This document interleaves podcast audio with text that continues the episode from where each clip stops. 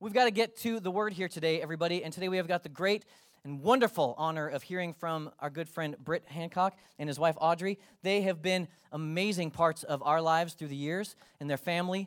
Um, we've been through a lot of stuff together, and I'm so grateful for them. Now, I got a lot of I got a lot of favorite Britt Hancock stories, but I'm going to tell you one. Um, we had a service. I don't even remember what the service was, but Britt was preaching at the church we came from in Colorado.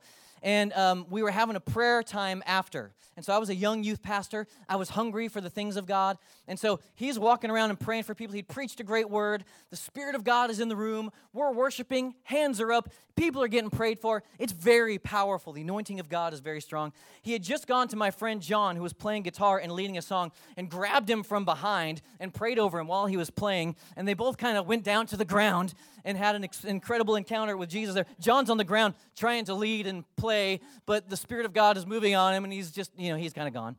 And so, so Britt, he, he gets up and he's kind of, you'll see he's got he's kind of wild eyed, you know, he's wild eyed, and he always says that we got you got you got syrup in your hair, and he because I put stuff in my hair, and he always thinks it's syrup, but it's not. But but uh, but I see him. I'm on the, there's probably about seven or so steps up to the platform, and I see him, and I, am hungry. I'm hungry for Jesus, and I just want him to pray. I know that the power's not in Britt, the power's in Jesus, but he's the conduit, and I just want more. And so I'm trying to catch his eye. He's praying, he gets up, he's looking around, he's about to turn away. As he's turning away, he catches my eye down on the floor, and I catch his eye, and I'm like, oh, he saw me. I'm going. So I start marching up the seven stairs to the platform while he starts coming to me towards the edge of the platform. We meet right at the top of the platform. He grabs a hold of me and we go over. We go over the platform, down the stairs, do, do, do, do, do, down to the ground. I'm laid out on the ground. He puts his hands on my chest and prays for me, and I have a powerful encounter with Jesus. Some of you are scared now. what kind of church did I just come to? I can't promise that none of that stuff will happen, but it won't happen. But here's the thing that I want you to hear today Britt and Audrey and their family, they've always inspired me to love and serve Jesus more. And that's what happened in that moment. And that's what I'm praying will happen for you today if you will allow the Spirit of God to speak to you through him. I've taken up too much of his time already. So, everybody, would you please welcome Britt Hancock?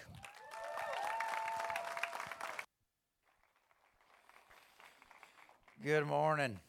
morning. How y'all? I'm from Alabama. You can't tell, can you?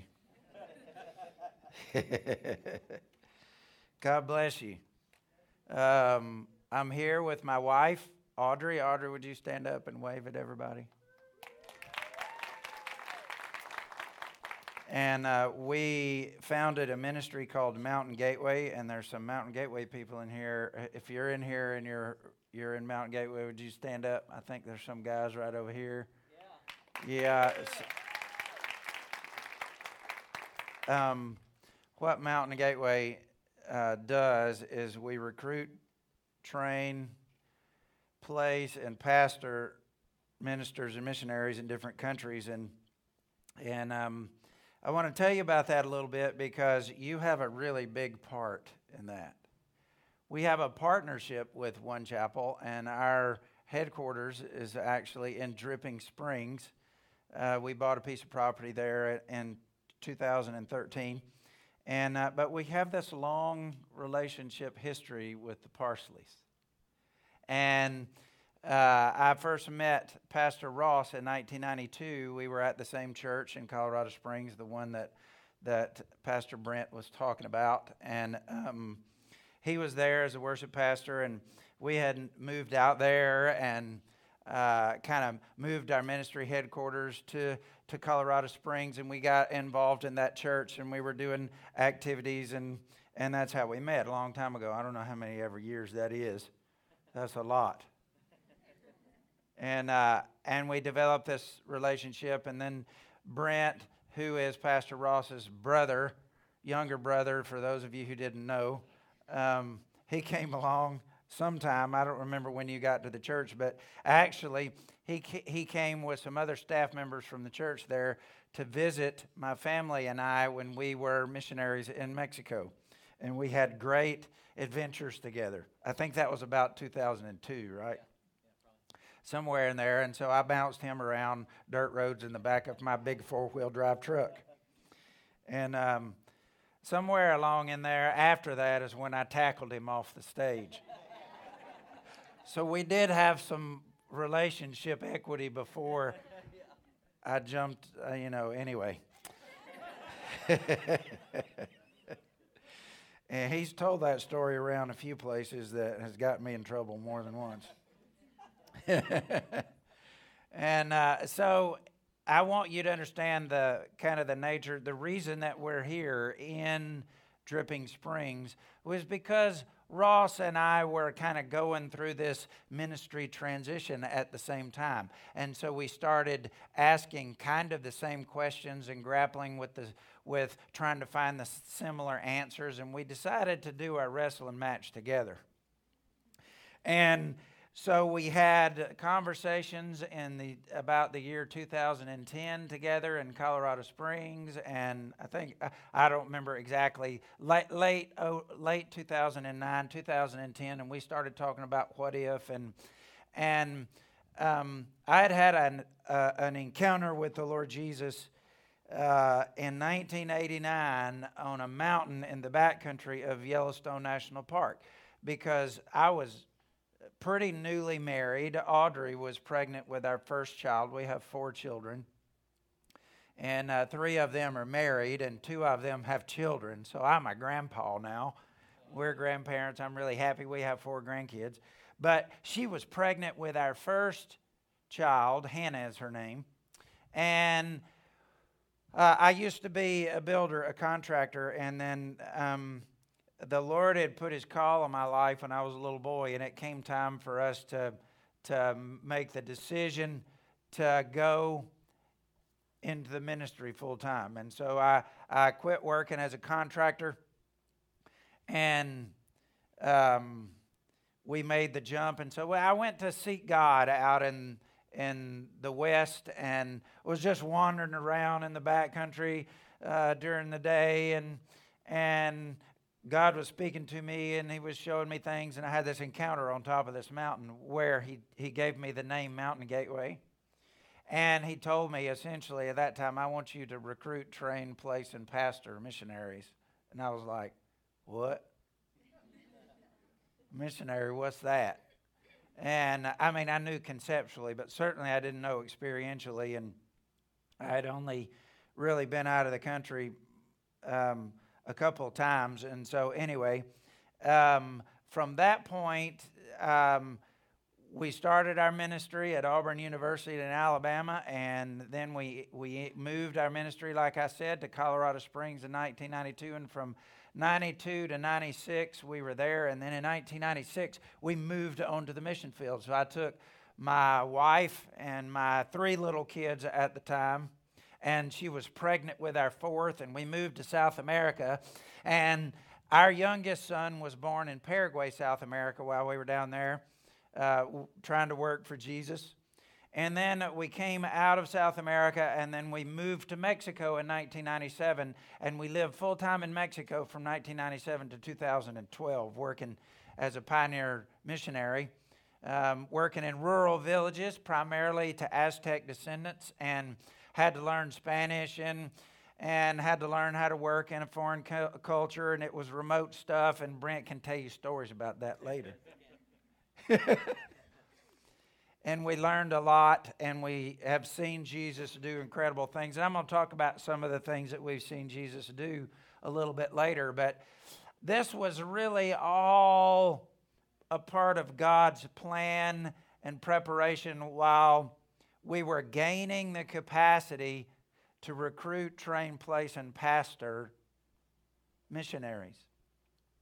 And so we were doing a whole lot of work, and there was a whole lot of complexity and, and lots of victories and lots of dis- defeats and lots of happy times and lots of sad times and just real life. Anybody in here identify with that?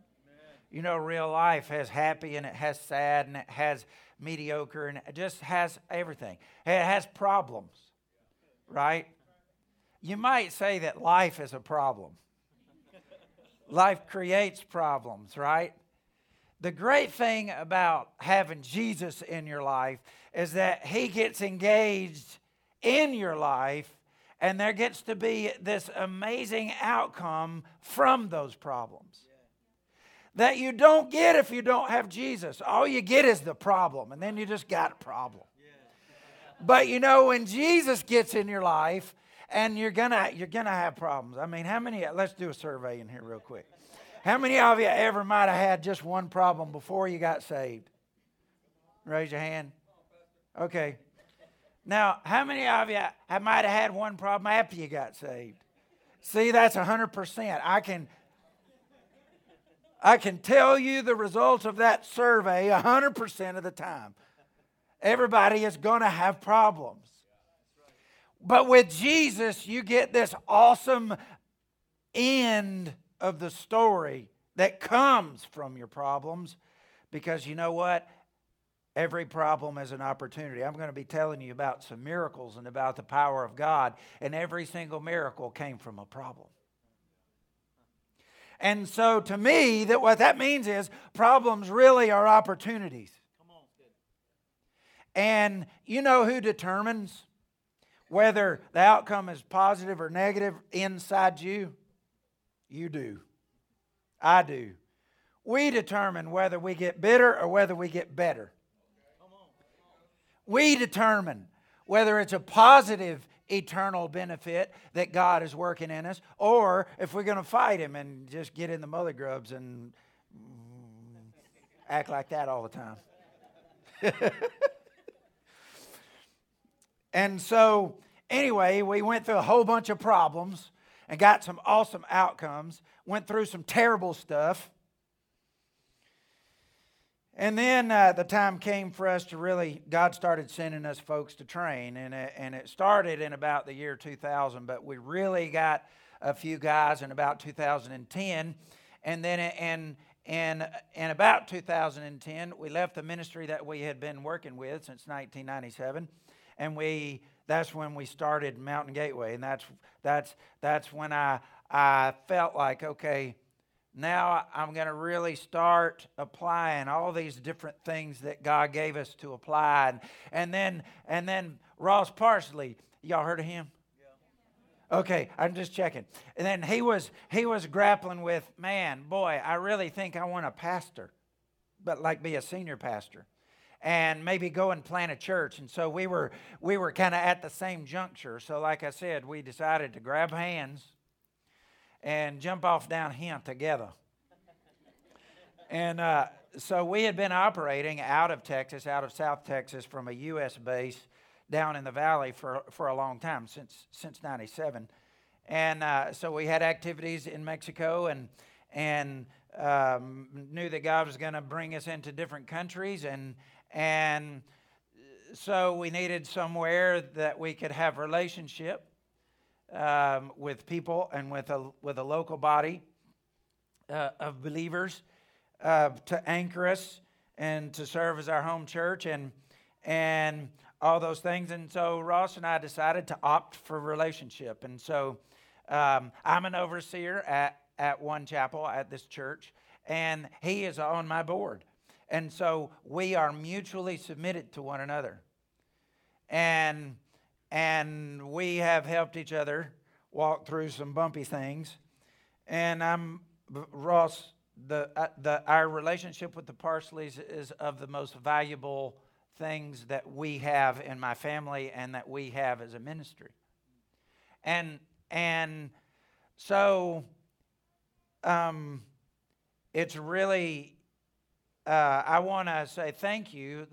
Some of you are. This is the first time really that you're kind of figuring out who is that guy? And he's around every now and then poking and prodding and causing problems and and um, but this really is who we are and we really have an integrated relationship with with one chapel. We're not around very much because we're off in other countries doing things. But our hearts are here and i just i want to thank you and i also want to give you kind of an understanding that what, what Pastor Brent said just a minute ago man, you're doing stuff all over the world that you didn't even know about. Right? through your giving, but it's more than your giving. You do support us uh, and, and a bunch of us in Mountain Gateway on a monthly basis with finances. There's people here that are that really are integrated in our story. Uh, Chad and Gabby Prytula, they are our administrators. They live on our place in Dripping Springs and they attend the Monterey Oaks campus. And they do, uh, what is that? That's one of them things y'all had up on the video a minute ago. One of them supper meeting things y'all do. that we do. They host a group uh, out at our house and and so we have we have cross pollination, we have integration, and I think it's really awesome. And and so we went through all these problems and we got this substance, and somehow I didn't get mad at Jesus. Some people get mad at Jesus when they go through their problems. And so I wrote about some of that. I wrote a book, and and um, it's it's out back there if y'all want to grab one when you're done when when you're done. But um, and I'm going to share some of the stories from that book if I can stop talking and hurry up and get down the line with my message. How do you do that? How do you stop talking and then keep going with your message? Anyway, you know, y'all know what I mean. Stick to the program.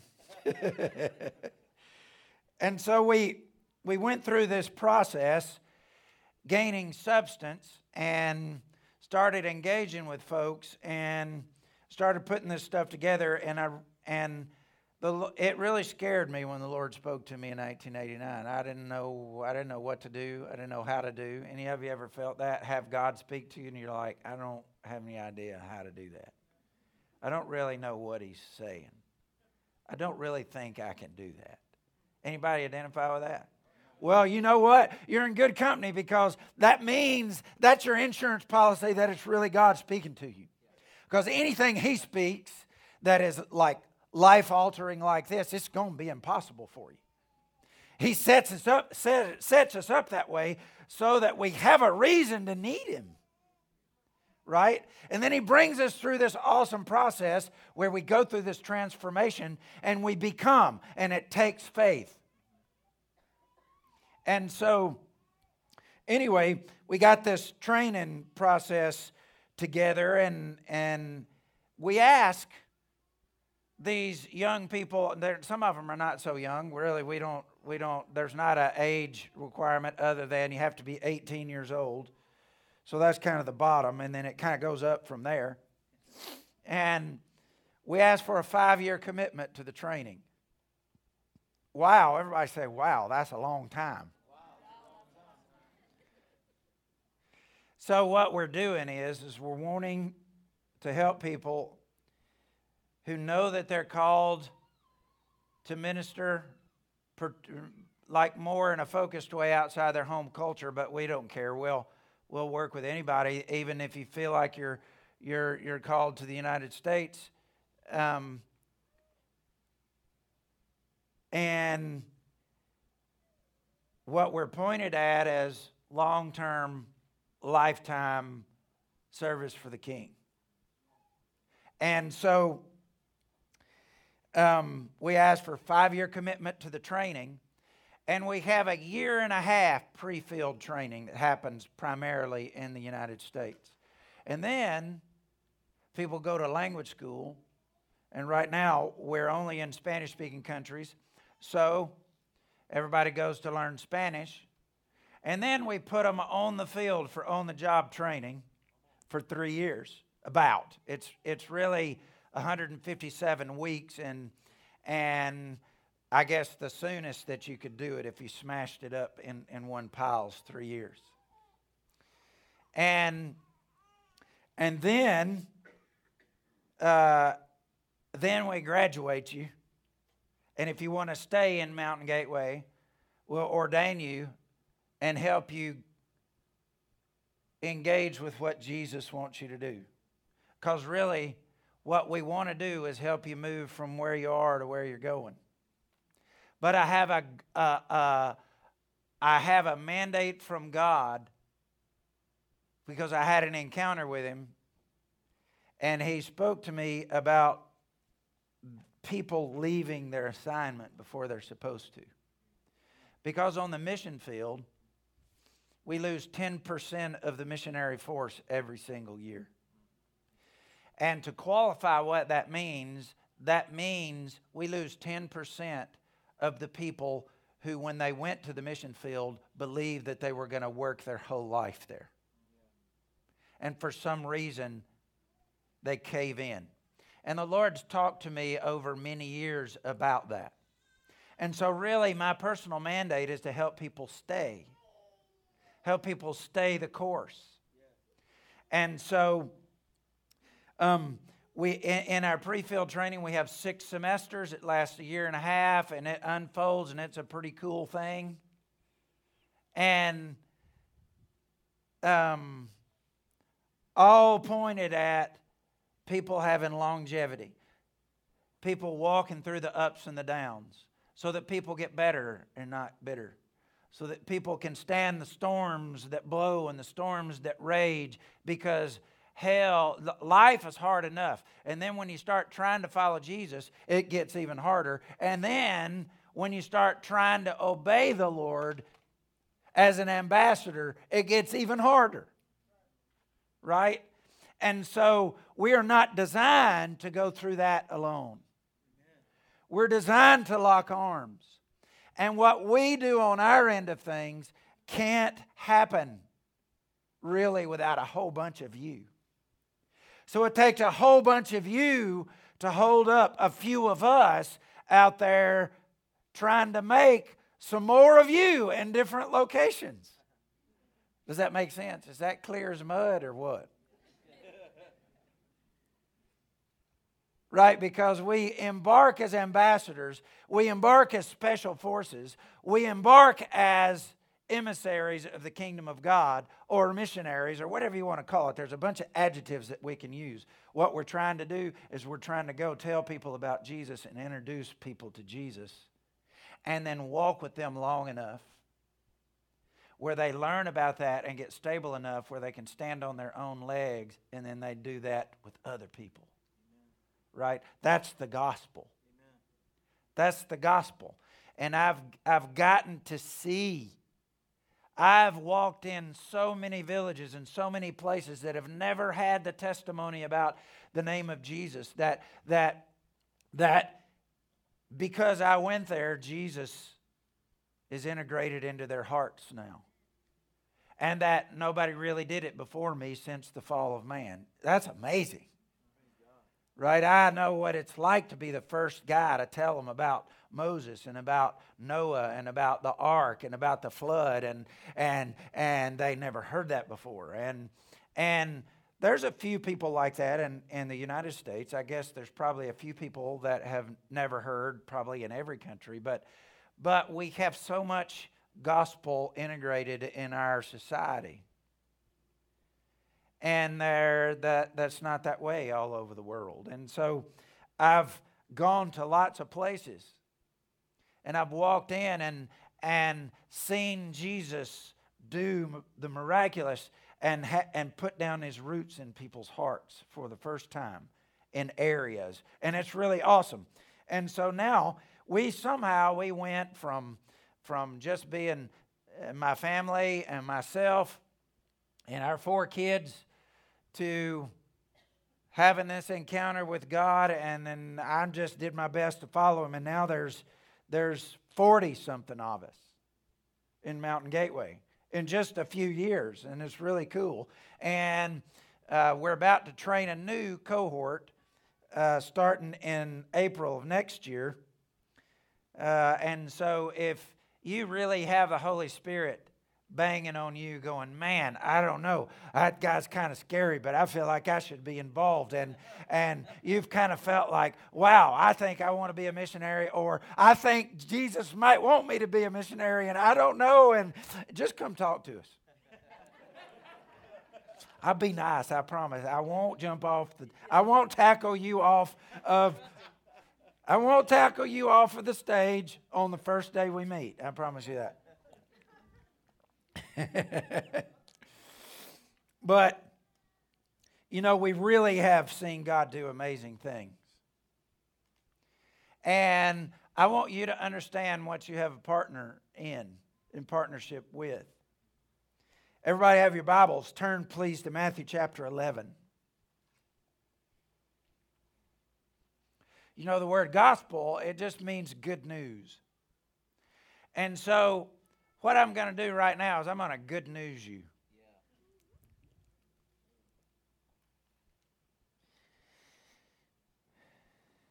Matthew chapter 11. Everybody got it?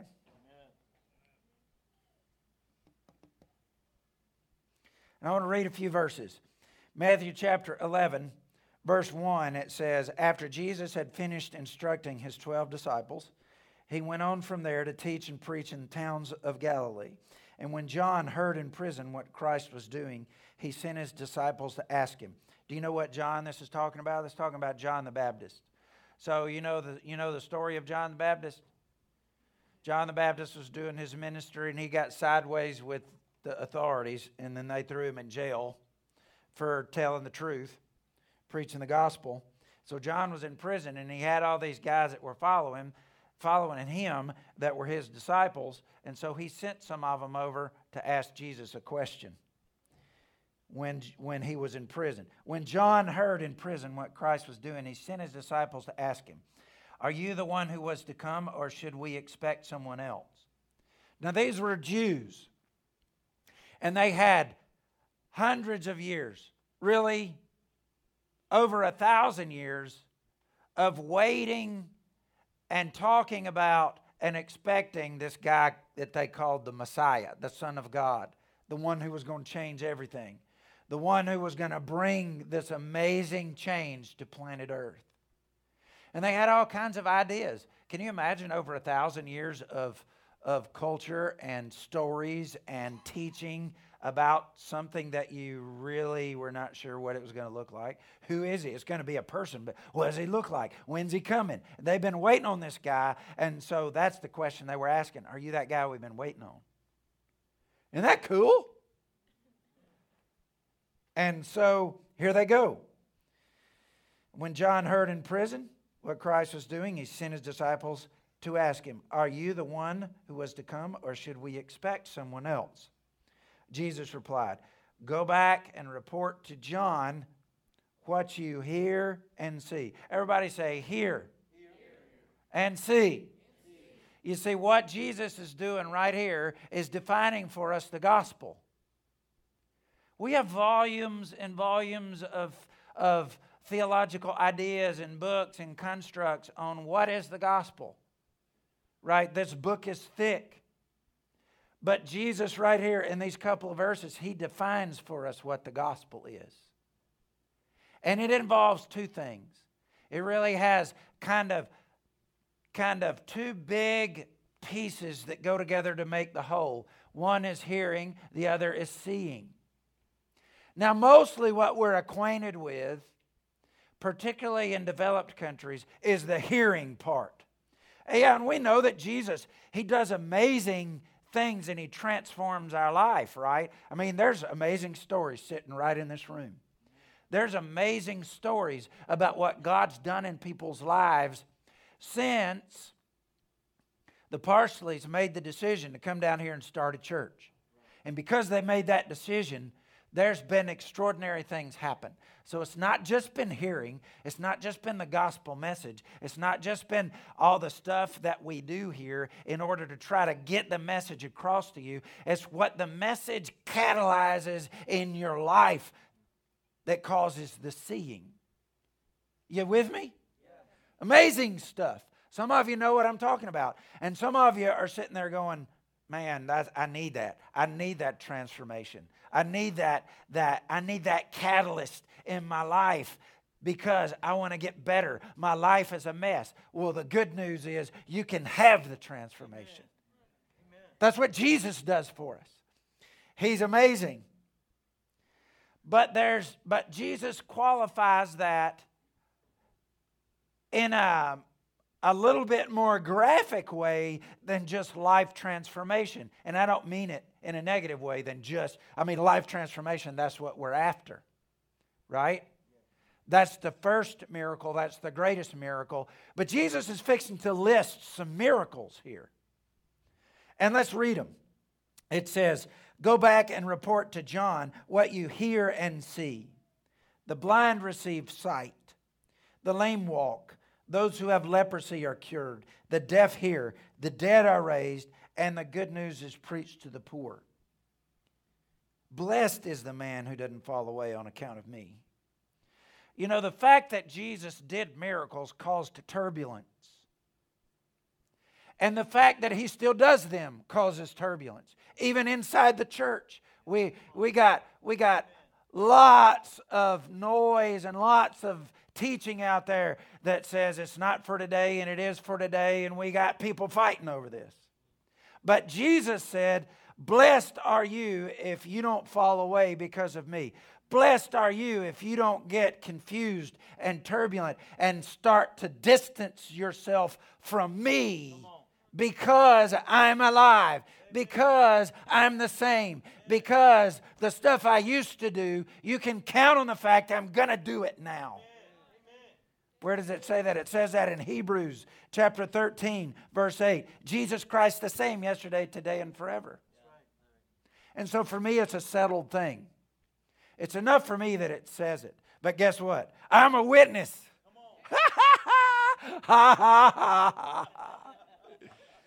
you see, look, look at this. I can, this is amazing. I'm so happy about this that I can give you from my life direct witness testimony to each one of these kinds of miracles.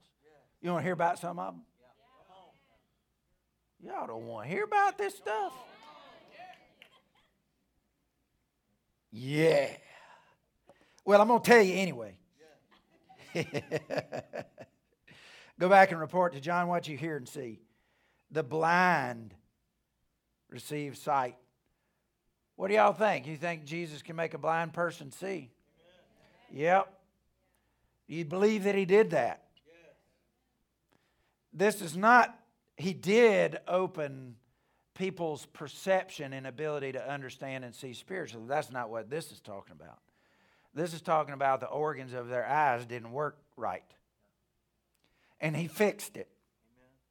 And so um, I've seen God open quite a few blinded eyes and give people that that either had some problem or they were born without the ability to see. But I'll tell you about the one that is closest to me, and that is me, myself, and I. I went blind in 1984. I was a, a freshman at Auburn University, and I had eye trouble. How many of you have ever heard of macular dystrophy? Or macular degenera- degeneration. Some of you may know people that have had that or whatever. Well, I got that when I was 19 years old, and and the sight left my the the sight, my ability to see went away in my left eye, and I also had the disease in my right eye, but it was slower. And so over about a two week period, my, the, my ability to see in my left eye disappeared. And then it was going away, but slower in my right eye. And I stayed that way for about four months. And then you know what Jesus had the nerve to do? Now, look here, this ain't my fault. I decided to get to know him as good as I could. And I stayed blind for about four months. And the Lord Jesus decided to touch me and give me my sight back.